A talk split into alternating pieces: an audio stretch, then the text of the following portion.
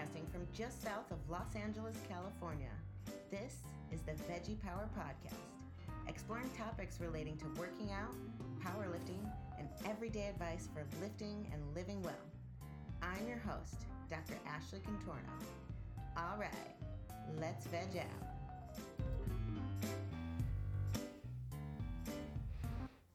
What the fuck is up, y'all? I'm back. Episode numero cinco, Veggie Power Podcast. I do admit, I wanted to record this podcast like three or four times over the past three weeks, maybe two weeks, and it just hasn't happened because I told myself when I started this little podcasting journey that this podcast was going to be specifically something that I do for fun, that is a creative outlet that I enjoy. And if I give myself these gnarly deadlines because I wanted to have a posting schedule or dropping schedule, whatever you call it in podcast world, uh, you know, like every other Tuesday or Thursday or what the fuck. But I just found that having that little pressure kind of turned this into not so fun. And I really want this to be just for fun and not something that I have to do. So I was rebelling against myself, I guess. And it was Thanksgiving. So that shit got in the way. But here I am. I, again, want to say thank all of you, as always, for continuously posting, resharing, re listening. I've gotten some messages saying, like, oh, yeah, I went back and re listened to, you know, episode number, blah, blah.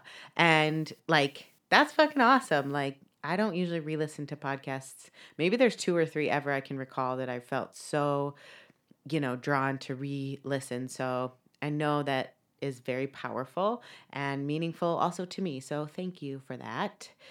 So it is the holiday season. Stephen and I both are kind of like orphans, which I mean, we have family, but we're not super close with our families. And we had an orphan Thanksgiving at our friend Eddie's house, which was fucking cool. And historically, for Christmas, we've kind of gone out of town and we kind of like that tradition. We got engaged our first Christmas together, we got married our second Christmas together, and this is our fourth. So there was one where we didn't do anything. But this year we are going to Hawaii. Uh, Hawaii. Oh, yeah, Hawaii. We're leaving in like three motherfucking days. Can you tell I'm excited? We are going for eight days. Now, this is our first vacation since our wedding, which will be our two year anniversary this New Year's Eve, that we've actually gone somewhere, just him and I, for the purpose of getting the fuck away and going on vacation. Um, everywhere we've traveled for the past two ish years has been, you know, for the purpose of we're going to a wedding or it's uh, a meet or something like that, a competition. And then we kind of like dovetail a couple days on the end or on the beginning to kind of get something out of it. But that is like, it's not as enjoyable as like, okay, we're getting away. And also, since I started coaching basically full time, I've never taken a motherfucking day off. I work seven days a week. And I'm okay with that because that's the lifestyle I've chosen. But for the first time, I'm letting all my veggie babies go to the garden on their own. Hopefully, they don't get eaten and they come out alive. No, they'll be fine. I do have a couple people in meet prep that are kind of freaking out and hate me right now, but they'll get over it and they're still going to do bomb but I will be there for your meet, okay, my babies? Don't you fucking worry. The topic at hand. Well, is there anything of interest that I want to talk about? Um, I don't know. The powerlifting community. I guess I can talk about record breakers a little bit. Uh, don't hate me, especially if you competed in it. I have a client who competed in it, but they're not doing it anymore. And I guess there's a reason why because the fucking judging standards were shit. What makes me upset about record breakers or some other affiliate or affiliations lifting standards is there were multiple, and I mean multiple world records that were broken at that meet. And the standard and criteria of judging that was based upon those records being broken, in my opinion, was not up to the par or standard of other affiliations. For example, I compete mostly in the USPA. I goddamn well know when I break a record in the USPA, or if anyone breaks a record in the USPA, it is motherfucking earned. Because, like, you know, I've had people like, oh my God, they're just calling red lights on all the fucking squats. And I'm like, yeah, because all the motherfucking squats aren't breaking parallel. Like, there's no such thing as you almost had it. You were right there. Oh my God, what the fuck? You either did it or you didn't. And there's, you know, three people, six, nine, eight. How many eyes? Lots of eyes. six eyes looking at you and watching to make sure you're hitting those, you know, elements of technique standards that make or break, you know, give you white or reds. And I don't felt like the caliber of, you know, standardization that I would qualify a world record to be broken by was met. That's where I'm stopping. Uh, as far as what your girl is doing, I'm in my off season. I am all fatty, all natty. For like eight weeks now, I've been all natural and I'm fucking feeling it. Let me tell you, like when I was uh, in prep and I was on gear and uh, I was like never sore. I could just go from the gym and go right back in and be okay. And right now I feel like I'm 90. And although my strength is pretty is doing pretty well. Right now, my uh, next eye on the prize is the Ironmongers Pro meet. It is February 22nd in Oceanside, California. There is a cash payout on the pro day, and I'm doing it natty and I'm doing it non peaked, which I will get into the whole non peaking conjugate thing further into this podcast. But my goal is to win in the 165 pound weight class, all natural, without peaking. It's kind of lofty, but we'll see how it happens. Uh, I'm already stalking my competition, which, as you all know, it's how I motivate myself. So, girls, get ready. Um, I'm kind of doing it as a preparation for myself to compete in wraps because the Sisterhood of Strength meet that is in New York in uh, May 30th at Mount Vernon Barbell that I'm competing in. I am competing in wraps. So I'm doing this to kind of test my wrap strength and to give myself some more time um, squatting heavy in wraps before, because as soon as that meets over is when I actually start my real prep. That I will be hopping back on the tren train. Just kidding, I would never do tren, but y'all know what I'm saying. So that's what's new. And uh, I will tell you guys all about Hawaii in my next podcast, which I don't know what I'm doing for that. So send me some ideas for those of you. I think there's like 12 of you now that listen. We've gone up from four to 12. Uh, what do you want me to talk about? Maybe I'll think of something, or maybe you guys can give me an idea because right now I really don't know what I want to do next. So, today's podcast episode is about, I'm going to kind of cover two broad topics of coaching styles and coaching and conjugate versus linear training. What are some of the differences? What the fuck do either of those things mean? And how can you apply or employ them to your own training? So, first, I'm going to get into coaching styles and coaching.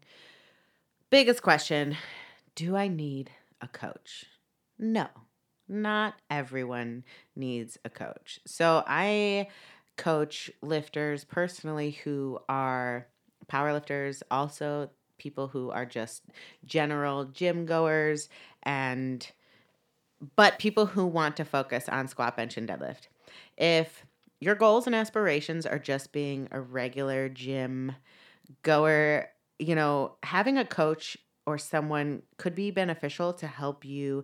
Maybe you can get with someone to help you with your form, but per se having someone to coach you through, you know, the succession of lifting and growing yourself as a lifter, I personally don't see the need for that if those aren't your goals.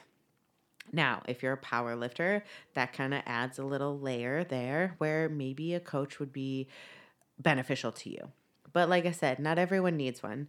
I was a template lifter for a long time through my entire bodybuilding career. Bodybuilding.com literally got me stage ready. I only had a posing coach, I didn't have a training coach, which is probably why I was never a good bodybuilder. But you know, templates can be super beneficial, especially if you're just starting. Like, you don't have to have perfect form from day one. Would it be ideal? Yes. But if you're just learning and experiencing the gym and you don't know what a lat pull down is, what a chest supported row is, you know, tricep extension variations, French press versus the rope versus the D handle, like all of that can be completely overwhelming. And depending on what your coach programs, like you might be spending more time Googling what the fuck you're trying to do than actually performing the movements, which I might be speaking to some of my lifters because I program some weird shit. But for example, bodybuilding.com, when I used to do it, it was free. Now I believe it's $14.99 per month. Sorry, ladies and gents, no promo code here.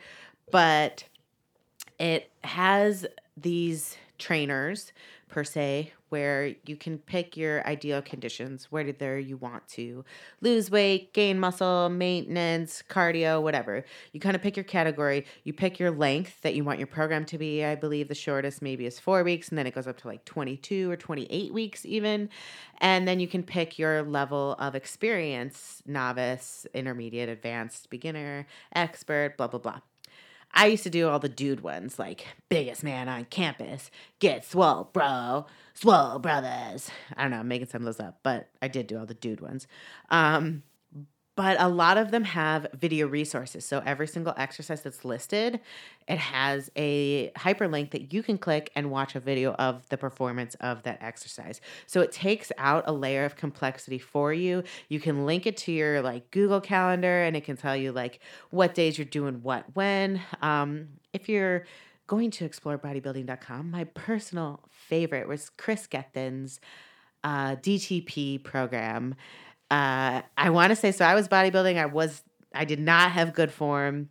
I really didn't know what I was doing as far as like squat, bench, deadlift, but I fucking squatted like two plates on that program, and at that time, that was like amazing. But I really did get my strongest uh, using that program, and it was really fun. But my joints hurt at the end because it's like all drop sets all the time.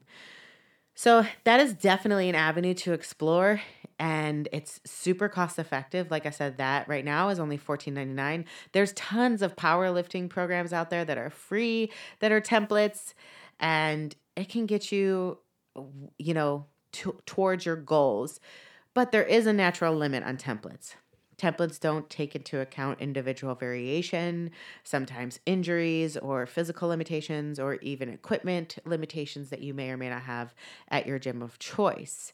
So, if you, you know, want to compete, if you want to enhance your lifting to a point where you are improving your mechanics and technique which will also help you improve your strength, then a coach could be very beneficial, especially a coach that has, you know, additional certifications or experience that can help you in your sport of choice. Not every coach is for powerlifting. There's definitely bodybuilding coaches and gurus and all that bullshit. So, I'm going to kind of talk more from the powerlifting perspective because the whole bodybuilding coach thing is like a slippery slope, different avenue bodybuilding, I'll tell y'all, if you powerlifters do not know, think of whatever you're doing now, monetary, and multiply that by two to five. and that's the price you're going to have to pay. And honestly, bodybuilders don't complain about it. Powerlifters, it's like, oh, 50 fucking bucks. Damn, that's too much. Like, listen, my husband pays over $200 a month for his coach, and they check in like once every three weeks so my husband's also trying to become a pro bodybuilder and his coach is a pro coach. So it's like you're paying for the product that you're receiving. So with that being said, um, let's talk a little bit about powerlifting coaching or other styles of coaches. I personally, although I am highly educated, I have my degree, my education, and also my performance to back up myself as a coach. I personally don't believe or feel that someone needs to have all these layers of certifications to be a good coach. I believe that coaching is you also don't have to be strong to be a good coach, nor if you are strong, that doesn't make you a good coach. Teaching people what to do with their bodies is a skill. Sometimes it's very hard to say, this is what I see in my mind, and now I'm going to explain you how to do it. It they should teach a class on it because it does not come easy. So I don't really feel like, oh, I have my bachelor's in exercise science, and I also have my personal training certificate from PT.com, and I did a six week course when with an open book test on how to learn how to, you know, determine your flexibility and extensibility, and also a weekend seminar on uh, you know, functional exercise stretching. So I think, what the fuck ever. If you want someone who has layers of credentials, then fine. But I also think results speak for themselves. Uh, you know, ask people like, what are some of your other clients, or interview them. Find somebody that you want to be your coach. You're employing them interview them, ask them questions about why they would be a good fit for you, what you feel like they can do for you, and how they are going to help you accomplish your goals. A lot of people feel this uh, weird power dynamic and struggle with a coach that they are hiring, maybe because they have, you know, a high Instagram following. They feel that that qualifies them to be this you know, professional person that they can't relate to on a person to person basis. But let me tell you, Instagram likes and follows also don't equate to good coaching. With that being said, I'm going to kind of parlay into my next tangent about really make sure you examine and ask the questions correctly about what kind of coach you're getting a lot of coaches, and I'm saying this with air quotes, even though you can't see it, don't necessarily do the coaching. Um, they send out mass templates to all of their clients. Typically, it's through an app. So, if your coach is coaching you through an app, you may be getting the same program as anywhere from five to 500 people because all they have to do is like click one button and distribute all of the templates to all of the people. And uh, I'm not saying that every person that does that is, you know, performing those activities, but I would ask, you know, am I on a template? Am I having a shared program as other people? Now, if they say yes, and you're okay with that, that can be a great situation. Maybe you and 50 other people are doing the same motherfucking thing, but your coach is watching you doing the lifts and critiquing your form and changing the things that need to be changed within you. So it's kind of template training with the additional bonus of getting form checks, right? That could still be a good situation but if you don't realize you're sharing a program as you know x amount of other people then that's when it's not okay i say this story because i do know personally um, some of my clients who had coaches were in this situation, but they were not told that they were getting the same program as several other people. So if if that's the you know understood shared knowledge base and you your coach is open with you about that then that's totally okay. But if you don't and you think you're getting a program just for you that's not okay. That's when you fire your coach. I'll get into how do you do that uh, another coaching kind of thing to watch out for or to ask or to question um, which i personally wouldn't question this. I would just not want to be in this kind of situation. If you're hiring a coach and they have a team where you are not you're you know paying for you came to the table because of person a who seems like someone you want to coach them, but they're like, oh, you're being coached by my team and I just oversee it. Well, I'm paying for you, not for your team, because how do I really know how much you're overseeing? Because obviously, if you don't have the time to coach just me and you have to have your team do it, then you're farming out your actual business. So, you know, I would want to know or talk to who's the person who's actually coaching me on your team and, you know, not the person who I signed up for. That would not be a situation that I would be in, you know, pot committed to. Lastly, is uh, there's like group training or in person training. Like you have a coach who maybe has a team of people and you guys all train together and it's in a group setting and you guys are all performing the same kind of movements. I think that can be great. It can build team camaraderie, it can be, you know, on the spot training and corrections with your coach there. Now, usually the downfall of this is that you don't necessarily get a program or plan that you can do on your own. You're kind of following the group mentality and doing what the group does when the group lifts. But having a coach in person is obviously always ideal. I have a large percentage of my lifters that train out of my gym. And unless I'm like, totally in prep, like, please don't bother me. I really need to fuck shit up tonight. I usually watch each and every one of them. I side eye them and give them on the spot corrections and things because three dimensional is always better than watching a video. You cannot see certain things just by watching a video. And also, it's really hard to teach certain things unless you can touch someone. Some things don't just translate well without saying, oh, activate this muscle. And then you touch it. And then they're like, oh, I didn't know I even had that one. And it's like, yeah. So those are kind of all of the different realms. Oh, there's one more the stealing coach.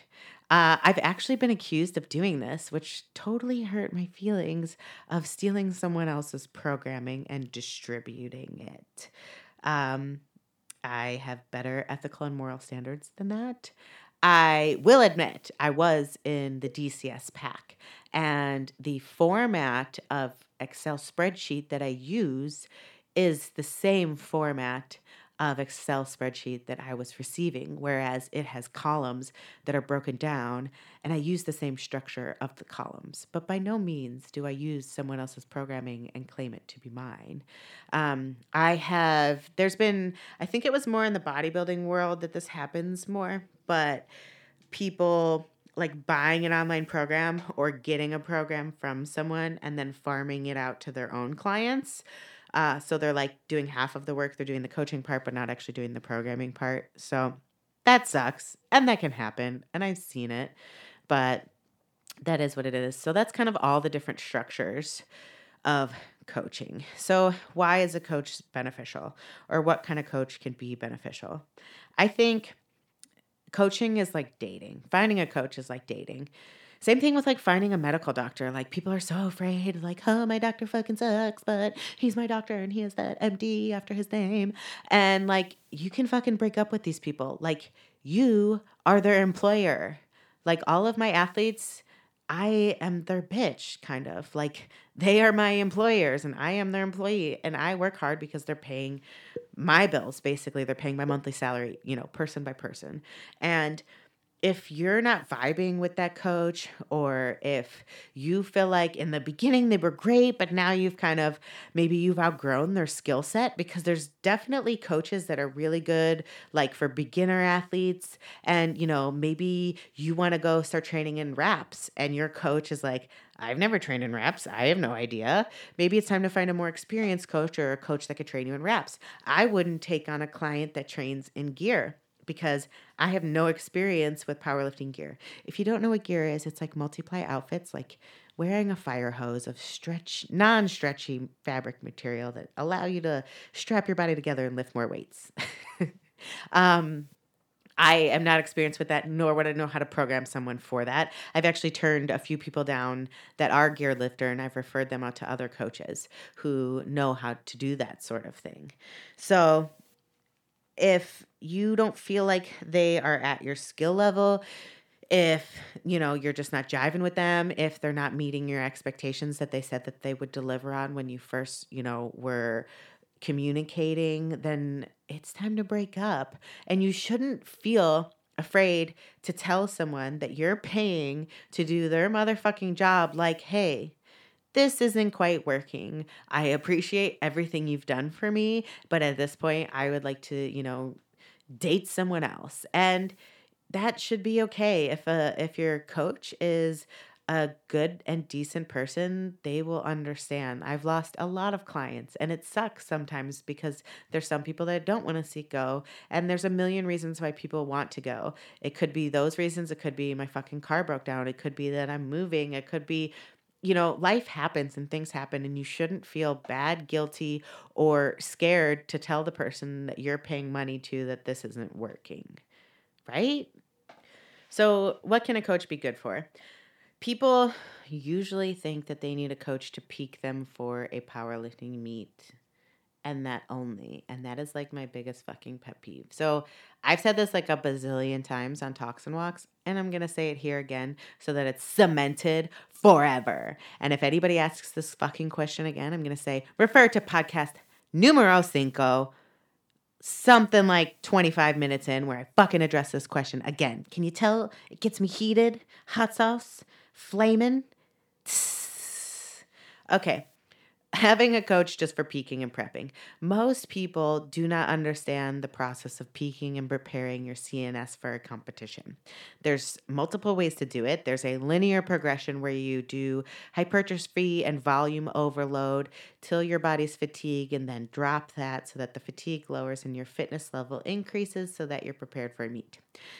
Conjugate world, you don't need to do that. You can be ready basically at any time. It's like you're constantly taking Viagra and just ready to fuck.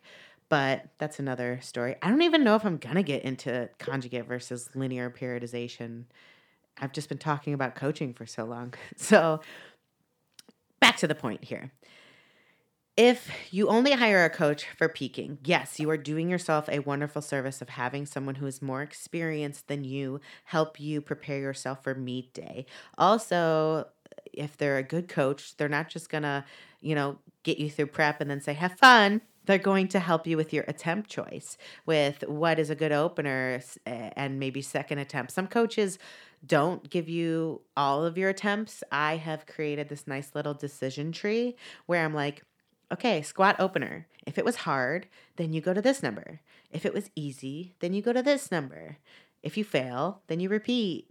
If number two is easy, then you go to this number. If you want my decision tree, you can DM me and I will gladly email it out because it's a useful tool. And I believe sharing is caring. And the more that I can do to help people in the powerlifting community, the better. Because every time I'm at a meet and someone sees that little tree, they're like, holy fucking shit, that's awesome. And I'm like, yeah, let me email it to you, bro. So why not share with the masses? But that's all fine and dandy, right? They help you through meet day, and then you're like, yay, off season. I still don't know what the fuck I'm doing, but I'm going to do it on my own. There is a true and clear benefit to having an off season. In my mind, meet prep is for that, preparing for a meet. It is not for fixing your errors, for gaining strength, for, you know, making changes to your form. If you're peaking for 8 weeks, you know, you have 1 week of deload, the week of the meet, that really is like 6 weeks you really can't make meaningful changes in six weeks in you know form at heavy heavy numbers maybe at low percentages but not when you're you know in a max situation so if you don't take a long enough period of time off in between competitions, it's going to show when you're on the platform next and your numbers don't thoroughly improve and your errors keep continuing to show. So, what can a coach do that's beneficial for you in an off season? Well, typically a coach has more knowledge than you do or is able to see outside of yourself with your own lifting? Because like for myself even though I'm an experienced lifter and I know a lot and I coach other athletes I don't want to program for myself because I'm biased because I think I'm fucking awesome and I can never do anything wrong but then I would also never make progress. So that's why I have someone that's going to push me and I know that I'm accountable to that I know I want to be better for. So Lonus I love you bro but having an off season and having a coach for the off season can help you really when you have errors, they usually fatal flaws, I say, usually come out 85% and up. Some people, more elite athletes, like 92% and up. But those are the technical elements that you want to fix and change. And a good coach will make you do the shitty shit that you don't want to do that's going to make you improve on those you know, fatal flaws and technique errors. For example, within myself, I used to have a problem engaging my lats and squats. So, you know, doing pin squats, doing pause squats, doing safety squat, bar squats, doing front racked harness squats. The things that I would never program for myself because I hate them, I'm doing them. And guess what? I'm improving significantly. Uh, benching, I used to be ultra wide grip, max legal, uh, index on the ring. And now I've moved my grip all the way into my pinky is just inside of the ring. And because I used to flare my elbows too quickly off of my chest when I was anything above 92%. And it would make me fail my third attempt every time. And now I've put like 45 pounds on my bench. So it's pretty amazing. The things that I don't want to do, I'm forced to do, and I'm improving because of it those are the kind of benefits that you see in having a coach for the off season. I personally feel I would rather coach someone for the off season and help them get better and improve their lifts than peak someone, to be honest, because that's where I really feel like I'm doing my best work. Okay, I think this is the last thing I'm going to say about coaching. One more determining factor of having a coach is price range uh, coaching can be expensive. I'm expensive. I charge right now, my price is $150 a month, but I'm fucking worth it because I give my athletes like two plus hours of my time every month. So, or more. I would say a lot of them more. I'm available 24 7 via text unless I'm sleeping or treating for physical therapy. I give my lifters video feedback that are anywhere from three minutes to 25 minutes of explanations and demonstrations of things that they need to do to correct. And you know, I make on the spot changes to their program, whether they need it. They each get individualized programming for what they need. And that's the price that I've set for the value of my time and expertise. Some coaches are a lot cheaper, and it might be of the, you know, the anecdote of you get what you pay for, but also your budget might dictate what kind of coach you can get. And you know what? That's fucking okay. Like, if you don't hire the best person in the world, that doesn't mean you're going to be the shittiest power lifter ever. But also, like, know the value of the person that you're paying. Um, I've never fired or dropped or cut. I don't know what the correct terminology is an athlete, but there are few that I might in the new year. Be scared, veggie babies. Just kidding. Well, not really. You might be. Um, there's a couple clients where, quite honestly, I feel like I have a waiting list right now that's about seven people long of people that are very excited and want to work with me, and I feel like I could work well with them. I love what I do and I love helping people, but I have a few clients who kind of really don't give a fuck. And that hurts my feelings because I give a fuck. And if people are frequently missing their check ins or not giving me the appropriate videos or feedback that I need to best help them, then I can't do my job. Just like you would fire a coach who isn't doing their job, these athletes are not allowing me to do mine. So I'm going to be, you know, evaluating who I have as an athlete. And, you know, if there's some people who just, I feel like maybe they would be better on a template because they don't really care about checking in. So I might just do that and then, you know, take someone on my roster who's really excited about having a coach that has the kind of availability and feedback that I have and give. Okay, I think I have talked well enough about coaching and coaching styles and I hope they'll I'll still answer the Q&A at the end, but I hope I gave kind of a wide array and variety of the different kind of coaching styles that are out there and some of the things that you need to buy or beware and make a fucking list of questions. Like make or make a wish list of these are the things that I would want in my coach.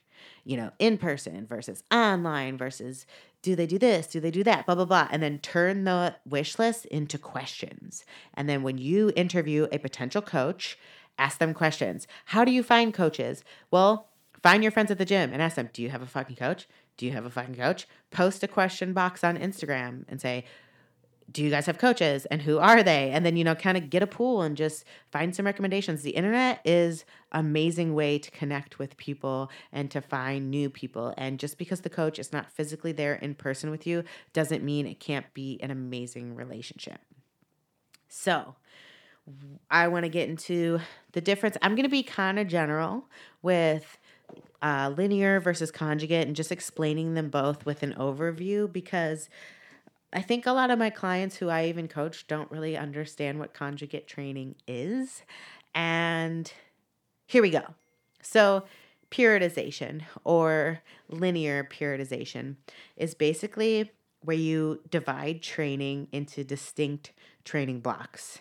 And each training block focuses on some kind of specific predetermined athletic quality. That quality can be for strength, that can be for hypertrophy, it can be for aerobic capacity, it could be for whatever the fuck those linear people do. But basically, they are segments that kind of go in a secular, cyclical, secular cycle, circular, what the fuck ever, a linear fashion where it goes from a start to beginning and end, where you kind of do an interval where you peak your strength. So, for example, and the most basic example of a linear periodization would be, you know, like a um, a five three one, where you're doing sets of five and then sets of three and then going to a one. And you're increasing in intensity which would be weight and decreasing the volume or frequency to increase you know your overall strength and doing that in a linear fashion and a cyclical fashion. I don't know why i can't say that word today but whatever. In a cycle where you repeat it over and over again with the goal of increasing the maximal weight each time that is linear periodization. In a nutshell there's many forms of periodization. Um, for example when i am peaking my athletes i do it in a two block periodization. So i do eight weeks. I do uh, a four week block and another four week block. My first block is a volume and conditioning block where they're doing high volume, low weight. So low intensity, high frequency. And then my second block is a hypertrophy and strength phase where I'm doing lower frequency, lower volume, and higher intensity, higher weight to try to peak their central nervous system. But I follow them very closely to make sure that their level of fatigue stays just under the threshold of where it needs to be so that it doesn't affect their fitness or their strength. I do that because most, even though I don't like linear training at all, most athletes who I'm peaking for meets don't have a ton of experience in lifting or powerlifting or competing. So they don't necessarily know how to gauge their fatigue level. So if I peaked them in a conjugate fashion, they would be less inclined to be able to tell me how they're truly feeling, nor would they maybe even know how they're truly feeling as far as, you know, fatigue and things like that go. And it's worked out really well. So that's kind of like all I'm going to talk about linear. I think it's really boring. So, me personally, I can eat the same thing every day for like a year and not give a fuck. But I can't go into the gym and do the same workout twice in a week, or I would probably die. I think I did Layne Norton's uh, SBD. Well, it's like his PH3, whatever the fuck, uh, peaking program. And I got fucking hurt on it because it's way too much volume. And uh, also, I was training at a commercial gym, so it's kind of my fault with shitty equipment. But it just like, it just it was so boring. I just hated it. It was like every 4 weeks you did SBD and then you moved on and I don't know. It's it's kind of a personal preference. Some people love that predictable schedule where even if they take like you know, a week or two off, they can just go back and they know exactly where their five rep max was. And now they're at 88% and blah, blah, blah. And it's like this very calculated equation where it's just a formula that you plug and chug and you go in each time. Conjugate is like the wild child, like the fucking partier in college that you don't know what the fuck is coming up next. So basically, the the like principles and dynamic of weightlifting and strength is in general like agility, speed, how explosive you are, and your strength. Conjugate does instead of doing those in linear blocks or doing those in, you know, one singular fashion at a time, it's a combination of those at all motherfucking times. Right. That's why with conjugate, you don't need to peak because there is no linear progression that, you know, crescendos into a max.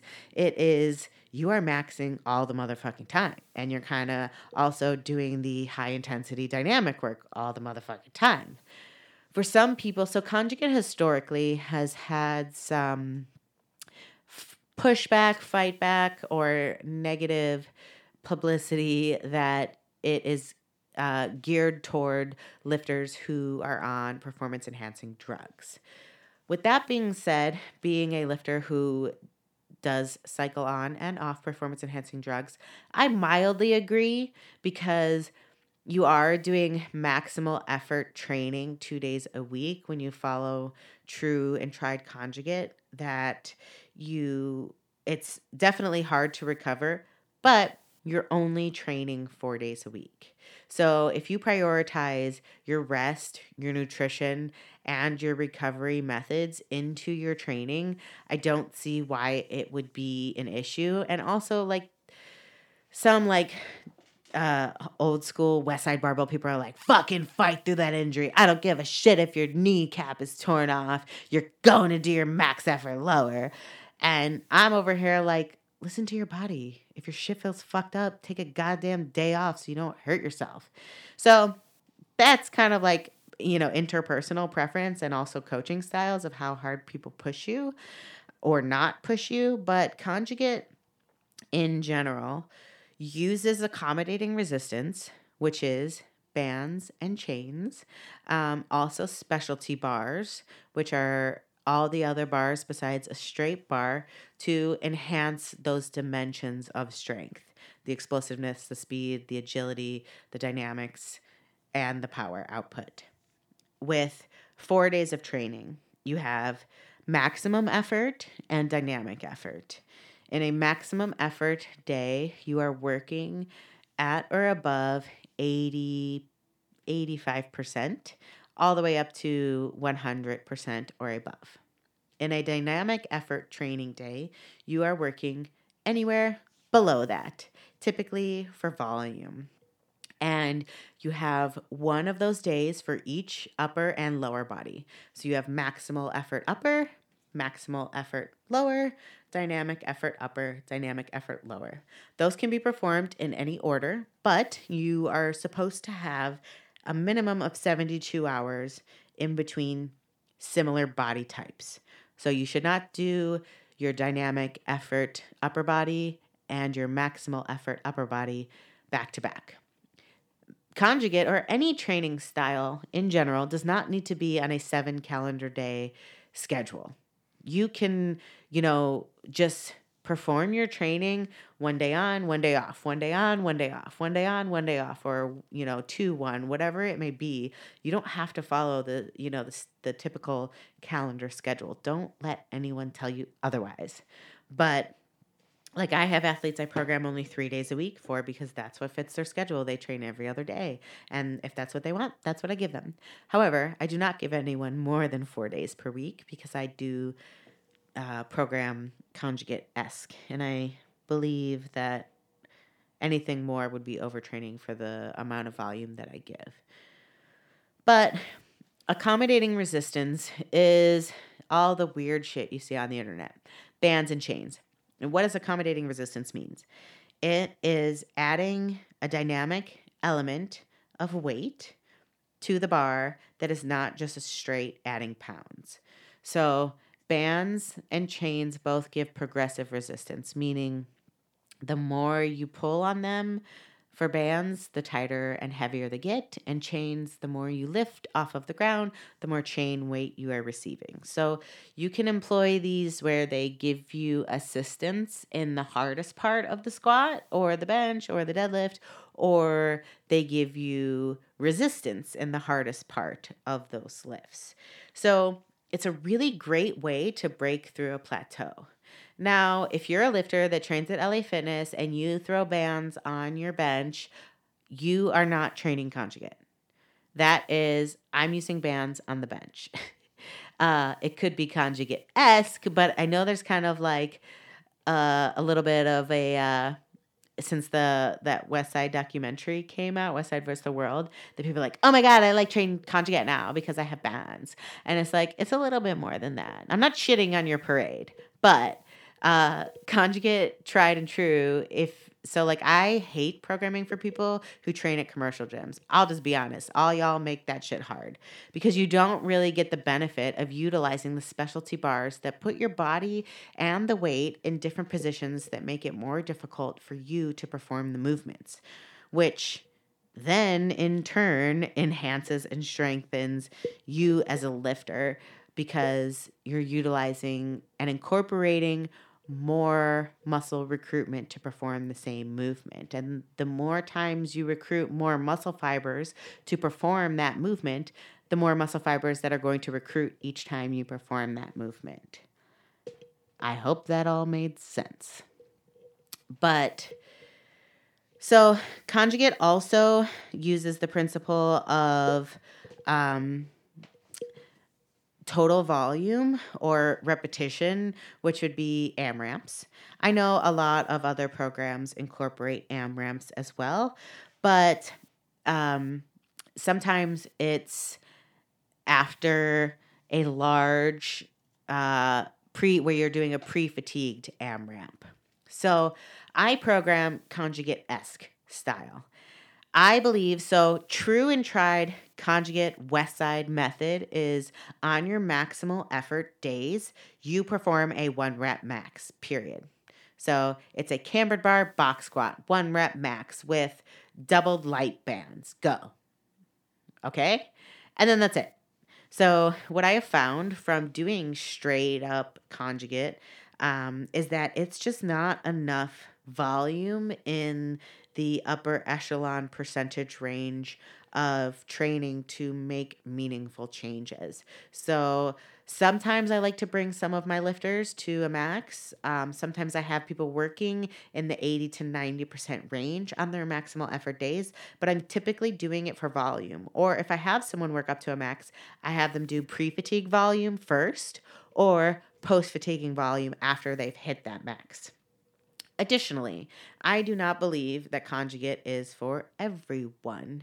If you are afraid, if you're brand new to lifting, you know, that person, like I said in the beginning, that's fucking Googling a tricep pushdown, conjugate's not for you. It is, unless you have a direct mentor that's in there with you one on one.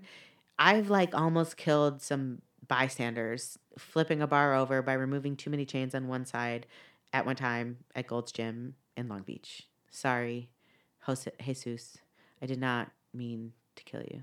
But um, it's just, it's not for a novice lifter. It's also not for someone who is like so new in their newbie gains that they are afraid of achieving a max because they're so afraid of the numbers. Although, you know, if you're doing a banded squat and it's adding 100 pounds of band tension and you only have 85 pounds on the bar and you don't realize that at the top you're really squatting 185 pounds, that could be good because you don't actually see the plates on the bar. But in general, it's very difficult when someone is still at the point where they're afraid of achieving new weight ranges to perform those activities.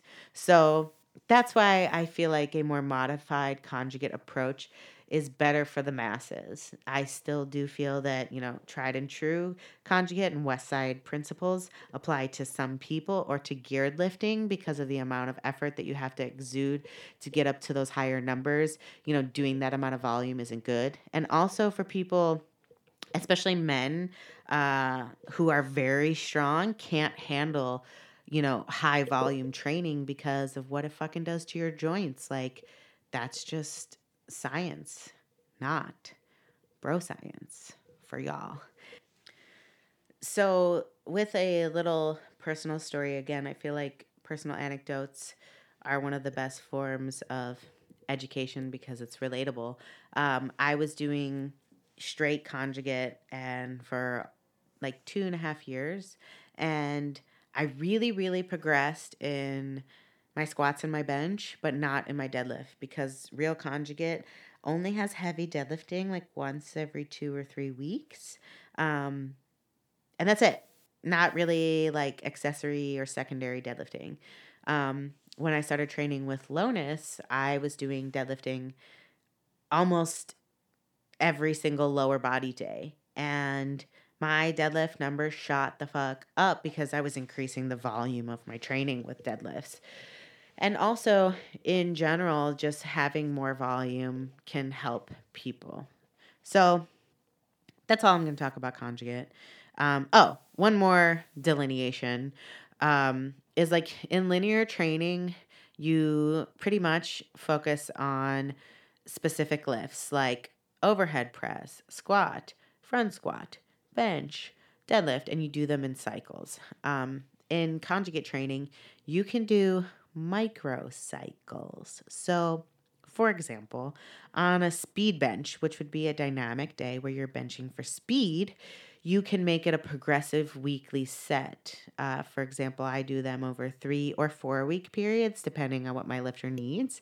And I might increase the weight by five pounds each week or 10 pounds each week, or keep chains for three weeks and then switch to bands for three weeks, depending on what they need. So it's like a small linear cycle within the conjugate program, if that's not confusing, right? And also, with a linear program, you usually keep accessories more static, where you train similar accessories on each day of your lifting day. And conjugate, it's just split into upper and lower. So you don't really have like a push pull day or just a hamstring focus day. You're doing your entire lower body. And then you have that 72 hour refractory period until you do your lower body again. So you can achieve all of the muscle groups. And then that way, also, you're not super fucking sore because you didn't just do a chest and back workout and your toast and your chest and back. You did a little bit of posterior delt, you did a little bit of chest, a little bit of tricep, a little bit of ab, a little bit of lats. And then, you know, the next upper body day, you kind of focus on similar but different muscle groups in the same region of your body, if that makes sense. If you can't tell that I fucking love conjugate, then I don't know what else to say because I do. I just like the dynamics of it, the variability of it, and um, the curiosity it keeps me with my training. Even though I've been lifting for like 14 years, I still am intrigued and excited to go in the gym every day that I do conjugate. So, a historical downfall of conjugate versus linear training is that you don't ever really know where your maxes are because you're using, you never do straight weight with a straight bar.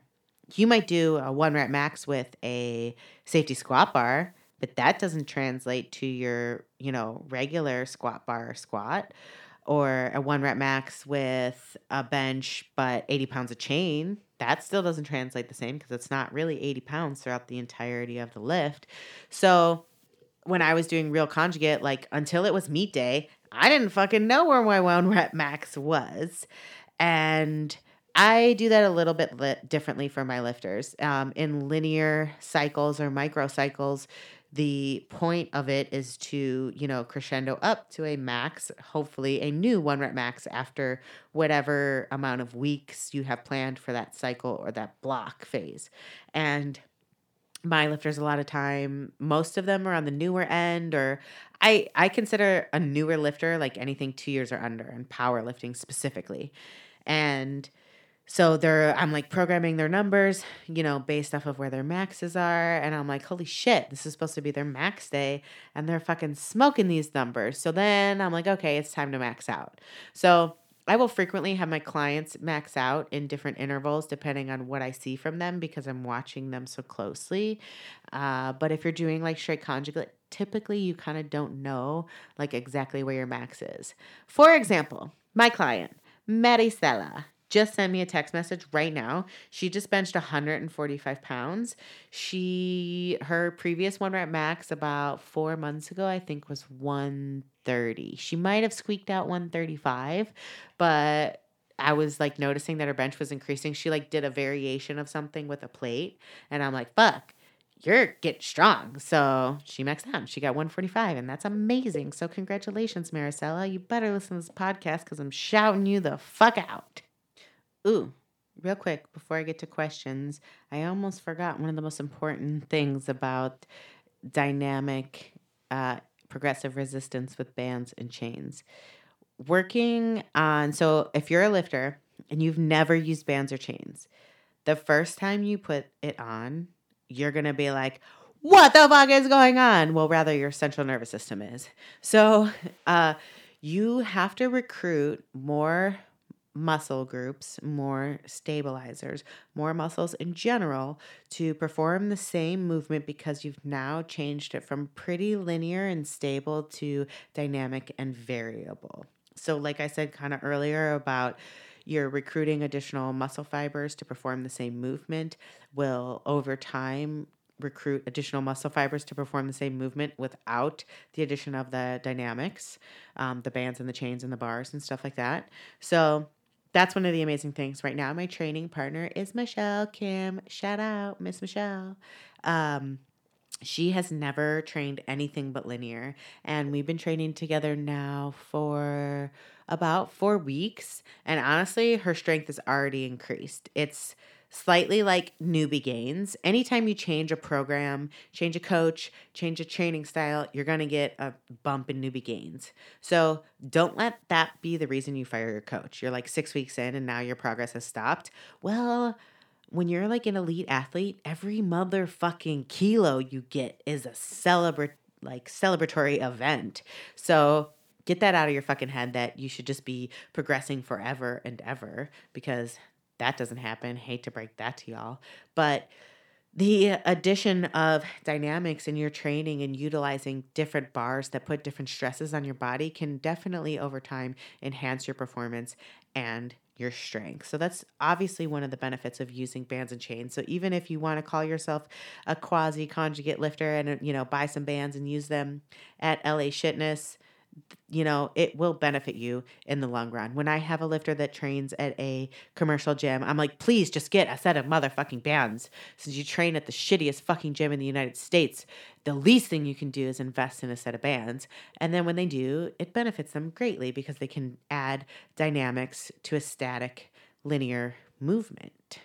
So now we gonna get into the questions coaches that talk about muscle confusion. Laughing face, laughing face, laughing face. I think Stefi Cohen just did a pretty funny post about muscle confusion where she was like doing some weird shit. Um, this kind of plays into like specificity versus accommodation and stuff like that. Specificity is like training specific movements and specific muscles for that movement. And accommodation is your body getting used to training those specific movements and specific muscles for a specific movement. This is my personal theory and basis on that. I feel like muscle confusion is just like fucking stupid. Like, oh, let's do barbell squats, but on a Bosu bar and blah, blah, blah. I feel like conjugate in and of itself employs muscle confusion. And what I mean by that is that you're not going to get accommodation. Accommodation is your body just gets better at performing the same movement over time. For example, if your only accessory was tricep rope extensions, and you did tricep rope extensions every single time you did upper body day, you would be able to progress probably at a predictable linear rate for a given amount of time over time because your body just gets better at doing that movement. Well, if you threw in overhead double, you know, um, dumbbell overhead extensions, your triceps would probably be sore the next day because it's a different movement working the same muscles but put in a different position. So, conjugate, you're still performing the same movement. You're still squatting, you're still benching, you're still deadlifting, but you're changing the dynamics of that movement with different bars, different resistance, and different settings like deficit, you know, um, block, reverse band, banded down, all of that stuff. So you're still getting the benefit of performing the same movement, but you're changing the dynamics of it so your body doesn't get used to just regular linear squatting. Accommodation is almost the basis of linear progression because you want your body just to get better at performing the same movement. I don't think that there's anything wrong with just squatting to squat, benching to bench, deadlifting to deadlifting. But as far as your accessories go, if you don't pick variable accessories, your body just gets static and just gets used to doing the same thing. So if you throw in something different, you feel like really, really sore, it's because you're recruiting new and different muscle fibers and you're putting your body in a different position to use those muscles. As far as muscle confusion goes, like you can find some crazy motherfucking shit on the internet, you guys. For example, in my linear programming for peaking, I have a day where you do a deadlift variation. You can do snatch grip deadlift, you can do paused at the knee deadlift, or you can do straight leg deadlift.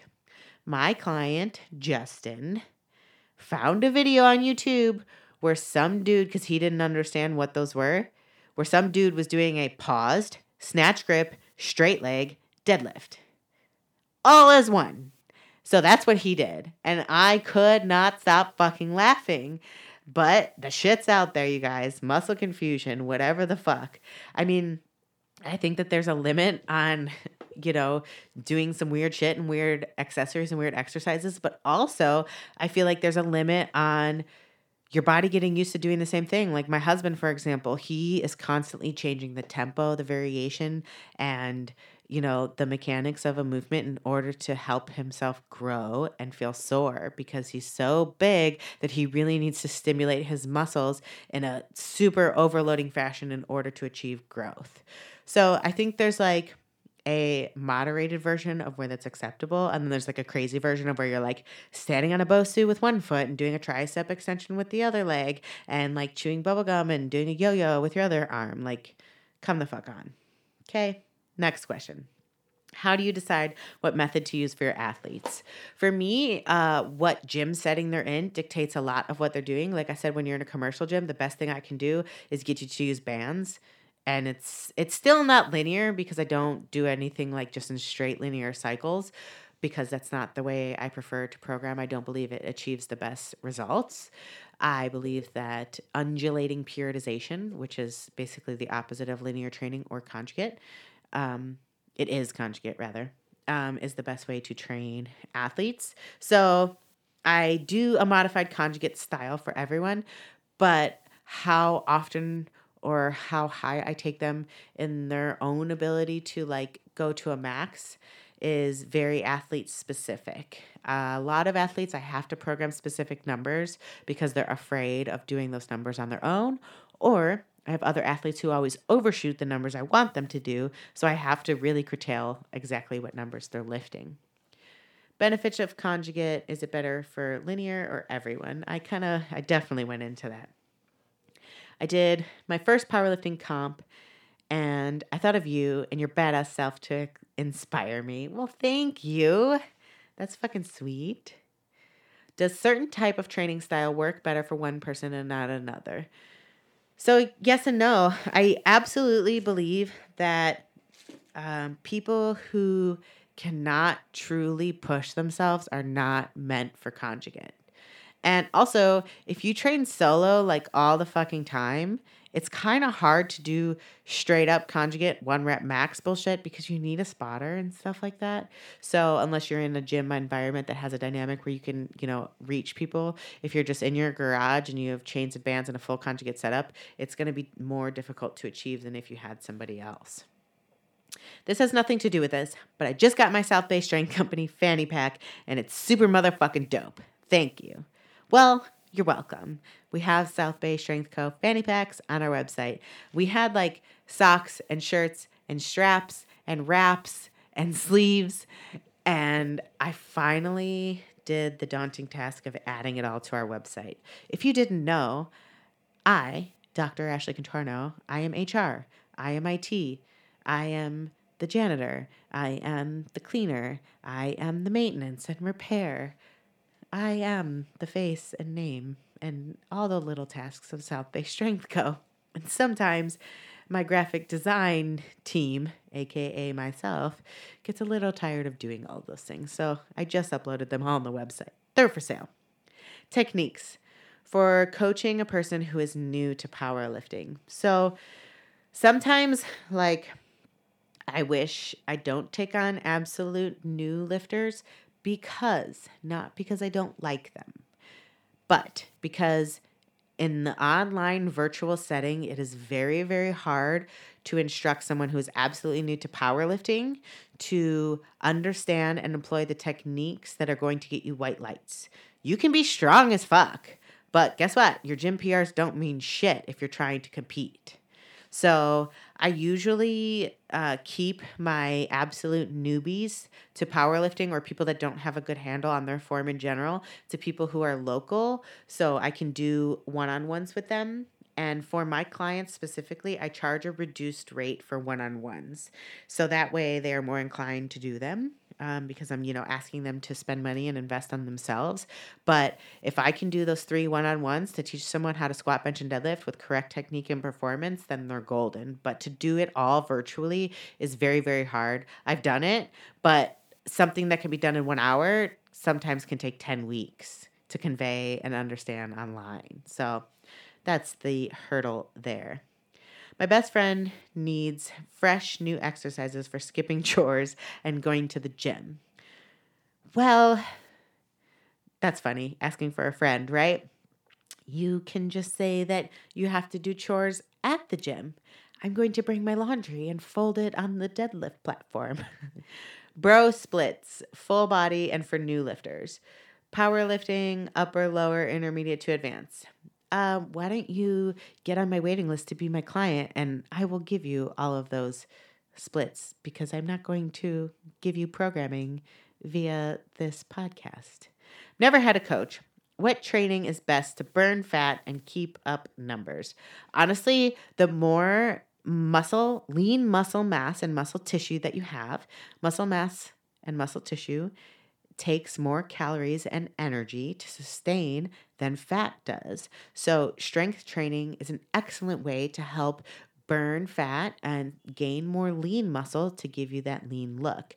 Uh, my friend and client, China, um, China White on Instagram, she has documented her weight loss journey extensively. Uh, Willie, uh, Will Never Settle on Instagram, he has extensively, again, documented his weight loss journey. They both are doing strength training and powerlifting, and they're losing weight. And they don't look like me. They don't look super fucking muscular and buff. They are looking lean and trim and achieving their weight loss goals by lifting heavy as shit. I just want to say I have the best coach ever, and I'm beyond grateful and happy.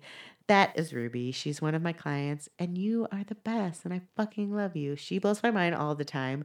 She's a very introverted individual, and she expresses her emotions so delicately that she's made me cry like four times, and I love you.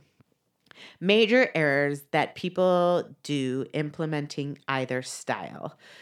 So, with conjugate, I feel like one of the biggest errors, this is more of like a personal annoyance, is people say, Oh my God, I just lifted 495 pounds.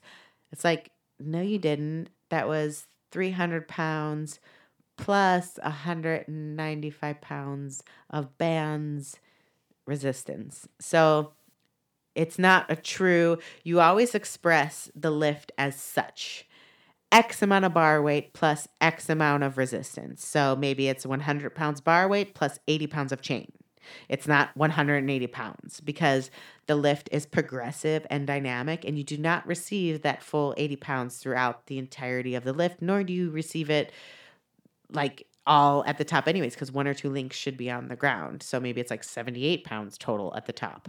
But uh, and linear progression, I feel like people just get too, well, yeah, they get too rooted in the regime enough to take a step back and they get upset if maybe like this cycle they didn't hit you know five pounds more on their one rep max as they were supposed to as compared to the last time where it's very very easy to get hard on yourself because it's so absolutely numbers focused and then another fatal flaw of conjugate is like you can really hurt yourself with some of these variations if you don't fully understand how to set them up, um, myself included. And I've also seen some other people like literally have some fucked up situations where you almost really hurt yourself or you're just performing a lift totally wrong and you kind of look like an idiot. But that kind of goes into the learning of there's a learning curve to conjugate. Critical equipment for a home gym for a lifter who wants to run conjugate in the future. So, as opposed to, well, every band ever, um, Elite FTS, in my opinion, has the best quality of bands and um, consistency of bands that I have found. I've tried to get my own, and every time I order them, they just uh, come out too waxy. And I, because I wanted to order some in bulk, but it just didn't work um, if you sign up for Elite FTS email, they frequently have sales where they're like 30 to 40 or even 50% off. And I will fucking stock up on $100 worth. And just because bands don't last a long time, they snap, they tear, they break. And as soon as they start to have a small tear, you want to get rid of it because you don't want it to snap while you're using it um, a full set of bands, up to 120 pounds of chains. If you're, you know, in the 1,000 pound club, I would say 80 pounds of chain. If you're sub 1,000 pound club, um, I would recommend a transformer bar because that can do the job of like three different bars in one, as opposed to buying a safety squat bar, a cambered bar, you know, all those individual bars. That bar can kind of do all of those jobs. A uh, buffalo bar, a deadlift platform or something where you can attach bands to. Um, a, a full rack that has sling safeties and a in rack monolift attachment and uh, variable boxes and bench blocks. And then I think you'd be set. Why do you prefer the conjugate method to others? Conjugate over every fucking thing. I think I expressed why I love it so much. Conjugate versus raw versus equipped, and linear for raw versus equipped.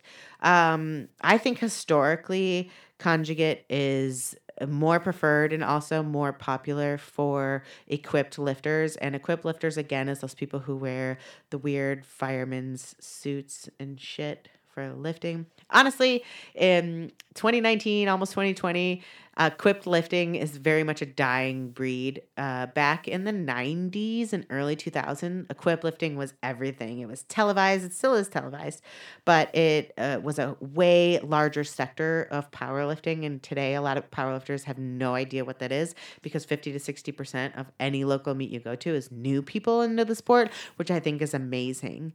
Um, the one benefit of equipped lifting, you know, using different types of lifting gear is that it does help save your joints and your you know natural ligaments and you know prone to injuries over longevity in the sport. But i would say the longevity in the sport today is not the same as what it was before. People lose interest after maybe 2 years as opposed to you know 10 plus years. But the longer you're in the sport the better you are other than hitting PRs, over form, improving, how do you know you have a good coach?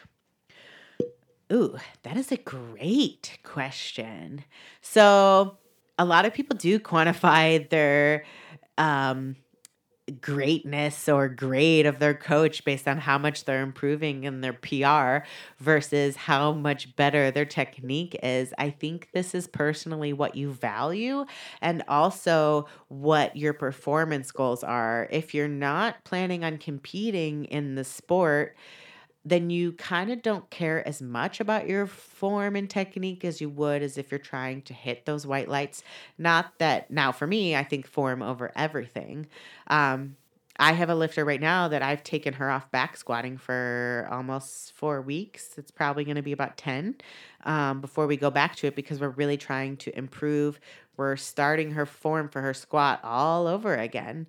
Um, she's hit PRs with me in squatting since we've started, but I'd rather her hit a form PR right now than a, you know, platform number PR because you can only enhance your strength so much before if your technique doesn't match the gap is going to be one of a few things it's going to be an injury it's going to be a hideous looking lift that is laughable and on a gym meme website, or it's going to be a lift that maybe you'll get, but it's not going to be white lights. So, for me personally, form over everything, but also I feel like what does that person value? Because there are those people that really only care about the numbers and if they don't keep seeing their numbers increasing they get disinterested. And maybe those are the people where you know powerlifting or that kind of sport is not for them. Which one is better for the off season versus meet prep? Um, like I said, I personally like a linear meet prep because I feel like I can better gauge a lifter's fatigue and tolerance. Um, but overall, as an entity, I prefer conjugate style of training and lifting. Are you taking on new clients online or coaching anytime soon? I do have a waiting list. Um, in the new year, I'm reevaluating my physical therapy versus coaching situation, and I may be taking on more lifters and doing more coaching full time. But right now, I have a waiting list, and if you're interested, DM me and I will put you on it. What is the best way to figure out what coaching style works for you? So, the cheap way is to find an online template and do both. Although there really isn't a template for conjugate, it is principles that you apply to your lifting. If you train at a commercial gym, then conjugate style is clearly not for you. Some kind of modified using dynamic bands and, you know, changing up your lifts with like tempo, spoto, shit like that. Um, but if you have access to the bars and bands and chains that conjugate would, you know, need, then find the principles, employ them, and then use a template and then just see which one you like better. See which one your body, you know, responds to more. Is it possible that you will research the Bulgarian method? I've looked into it. It ain't for me. Sorry, Elijah. I love you. And then I got one more question from my client Lucas. He wanted to know about specificity and accommodation and which is better. And I think I touched on that in the beginning.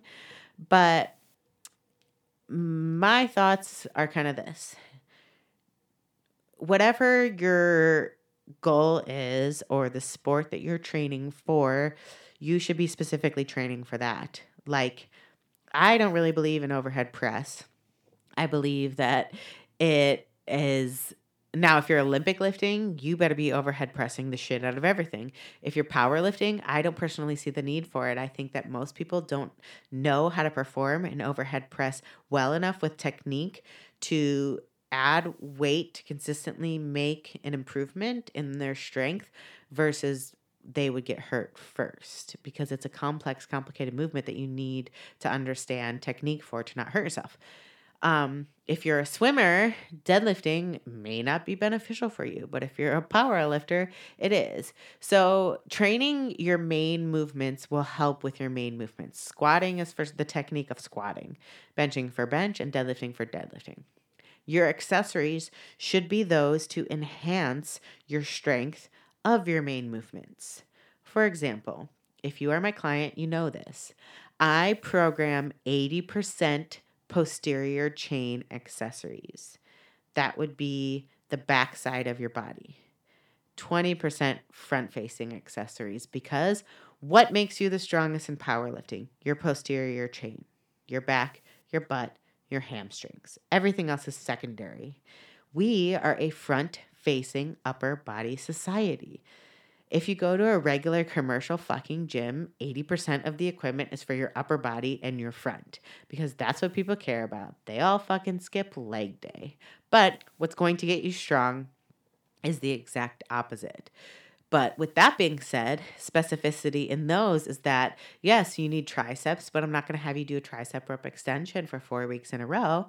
I'm going to try, you know, make that dynamic with overhead dumbbell tricep extensions, tricep kickbacks, rolling tricep extensions, D handle, V handle, rope, all of those things.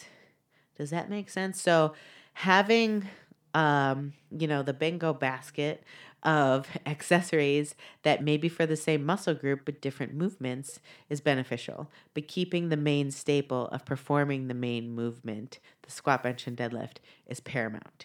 Changing the bar can change the dynamics, but you're still doing that specific movement. That's my Dr. Ashley take on that. And that brings us to the end of probably my longest, windiest, wordiest podcast to date. I blame it on the one glass of wine I have had. what I would appreciate from you guys is not only rating my podcast, because I've got a couple of ratings and they're awesome, but it's uh, messaging me, emailing me, what the fuck ever. Don't be afraid. Don't be shy. Please let me know what you want to hear from me next. I would totally appreciate that. It doesn't even have to be about lifting like I did that, you know, podcast on eating disorders. It can be something totally different. It can be about selling yourself out on Instagram because I could talk about that for days. So I'm not trying to call anyone out, and I wasn't, but there's some shitty motherfucking coaches out there that will just take your money and not care. And there's some other people who have a moral code who care more about you performing better in the sport than they do about the money that you're paying them. Find that person and have them help you meet your goals together. And that is all I have to say, ladies and gentlemen. Thank you for listening, as always. Bye bye.